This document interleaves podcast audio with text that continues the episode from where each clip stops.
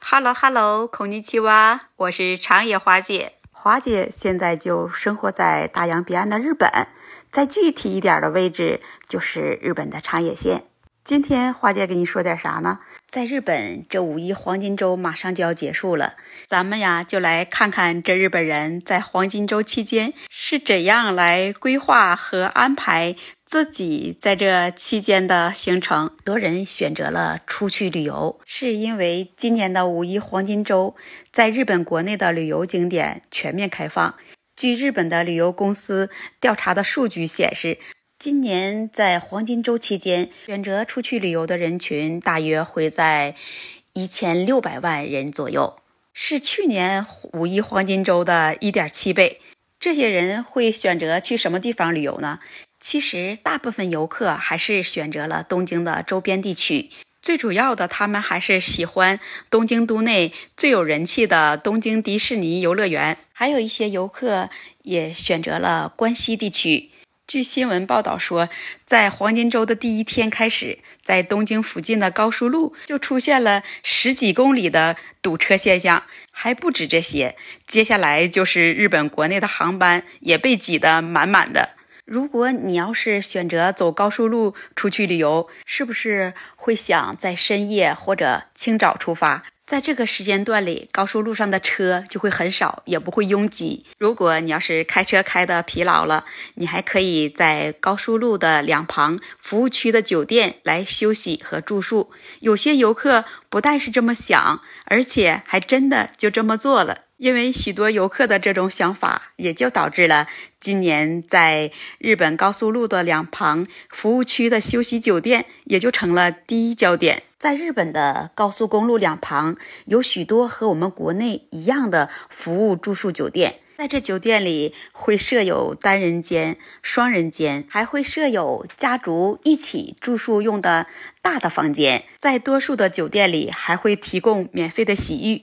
其实更加优越的条件就是不用下高速，直接入住，睡醒了就可以继续开车到达自己想去的目的地，这样还可以省去了再一次上高速路的费用，非常的便利。所以今年的黄金周，高速路的酒店异常的火爆。有些网友说，希望在以后多增加一些高速公路上的温泉，在休息的时候。